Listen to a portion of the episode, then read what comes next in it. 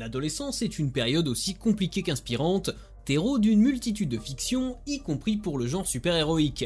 Mais parmi les œuvres qui s'en nourrissent, rares sont celles qui peuvent se vanter de flirter avec la perfection.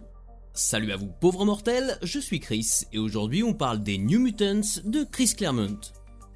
Les années 1980 sont souvent considérées comme un tournant pour la bande dessinée américaine. Watchmen, The Dark Knight Returns, Crisis on Infinite Earths, l'incontournable Moss de Art Spiegelman, ou même les Tortues Ninja et Secret Wars sont autant d'exemples cités comme des pierres angulaires d'un nouvel âge pour les comics. Si certains pensent aussi à Camelot 3000, American Flag ou à une tripotée de titres issus ou inspirés de la bande dessinée indépendante britannique, les X-Men de Chris Claremont n'arrivent que bien plus tard en tête, peut-être à cause de son statut de série plus classique et installée publiée par Marvel Comics. Pourtant, nombreux sont les lecteurs littéralement traumatisés par la saga du Phénix Noir, y compris en France suite à sa publication dans Special Strange chez Lug.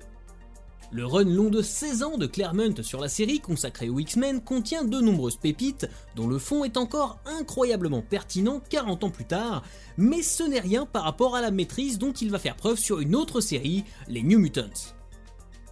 Apparu en 1982 dans un graphic novel signé Chris Claremont au scénario et Bob McLeod au dessin, avant d'avoir droit à leur propre série dessinée par Sal Buscema puis Bill Sienkiewicz, les nouveaux mutants comptent à l'origine dans leur rang Rocket, Solar, Karma, Wolfsbane et Psyche, rejoints plus tard par Magic, Shadowcat ou encore Cypher et Warlock.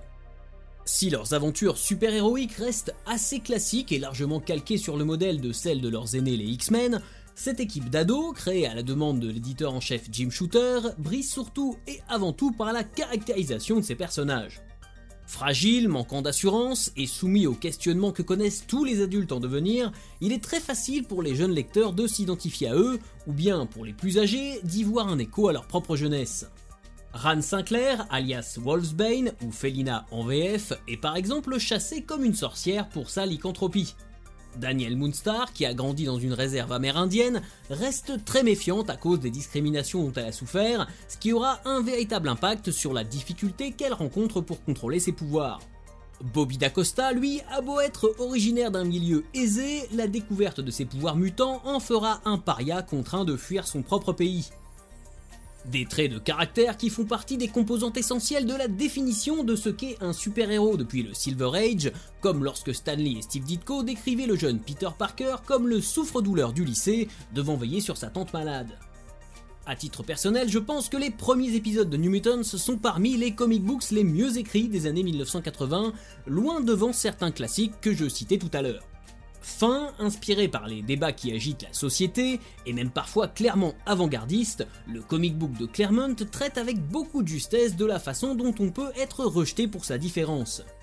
Les membres des New Mutants ne sont en effet pas tant de jeunes surdoués dotés de super pouvoirs que des adolescents mis au banc de la société pour leur origine ethnique, sociale ou leur parcours de vie. Ils vont devoir apprendre à vivre en groupe, à s'entraider malgré des conflits internes amplifiés par leur mode de vie quasi autarcique, et vont comprendre au fil des épisodes que ces pouvoirs qui les rendent effrayants pour le commun des mortels ne les empêchent pas d'être aussi sensibles que n'importe quel être humain face à la solitude et au traumatisme. Un message de fond qui parle à des milliers de jeunes aux États-Unis, mais aussi partout à travers le monde, et ça de façon absolument intemporelle. L'autre qualité remarquable de la série, c'est sa facilité d'accès qui en fait un point d'entrée idéal même 4 décennies après sa parution. Outre une certaine aisance à s'identifier aux héros de la série que j'ai déjà évoqué, les premiers épisodes sont restés très actuels et font encore aujourd'hui parfaitement l'affaire comme première lecture pour aborder les comic books de super-héros. La plume de Claremont a ce petit plus qui permet à ces histoires d'échapper aux affres du temps, faisant des New Mutants l'une des meilleures représentations de l'adolescence dans les pages des comics, et peut-être même dans la fiction en général. Après 54 numéros au cours desquels il aura fait de Magneto l'ennemi juré des X-Men, le mentor de l'équipe, et opposé nos héros à Légion, le propre fils de Charles Xavier, Chris Claremont quitte New Mutants pour laisser sa place à Louise Simonson, qui avait déjà démontré son talent et sa maîtrise des jeunes super-héros chez Marvel avec Power Pack. Malheureusement, même si Simonson saura aussi marquer les esprits avec un remaniement de l'équipe impliquant la mort de l'un de ses membres, la série peine à se renouveler avec le temps, et cherchera un second souffle en suivant la tendance dominante des années 1990, consistant à mettre sur le devant de la scène des héros badass plus prompts à la bagarre qu'à de grands monologues. Le 86e épisode marque l'arrivée au dessin de Rob Liefeld et du personnage de Cable qui deviendra le leader de l'équipe jusqu'au centième et dernier numéro de New Mutants. Cable est d'ailleurs un personnage passionnant de par son rôle et son statut. À la fois combattant, messie et même parfois gourou, il représente un véritable tournant pour les séries mutantes de Marvel. Le 98e épisode entrera quant à lui dans l'histoire pour contenir la première apparition du mercenaire provocateur Deadpool, qui deviendra une véritable poule aux œufs d'or pour l'éditeur.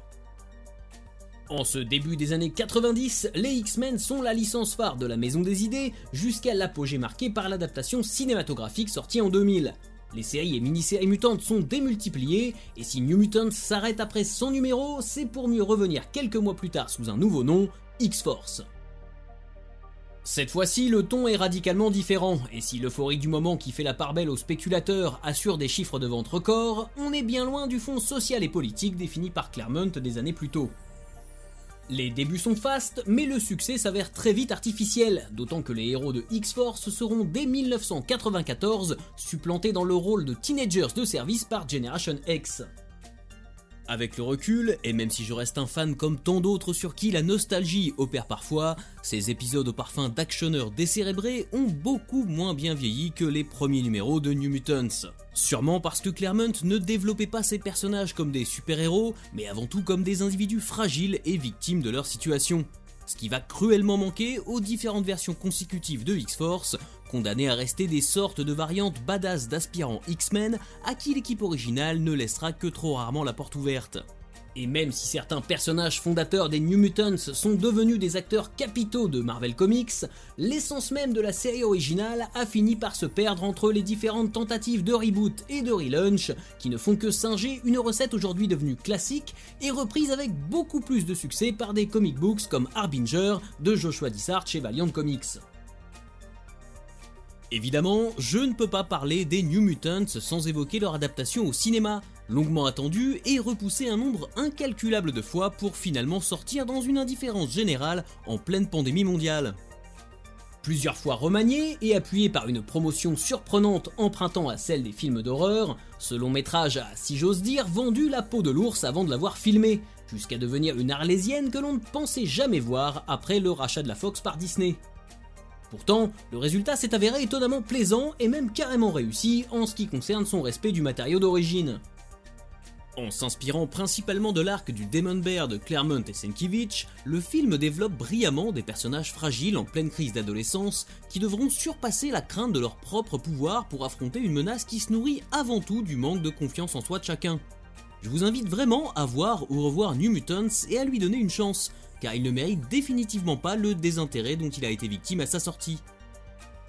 Conçu comme un comic book pour ados, mais devenu un éternel standard du genre, The New Mutants est une vraie leçon tant dans son fond que dans sa forme. Un incontournable qui mérite sans aucun doute sa place parmi les œuvres cultes de la bande dessinée américaine et dans votre bibliothèque.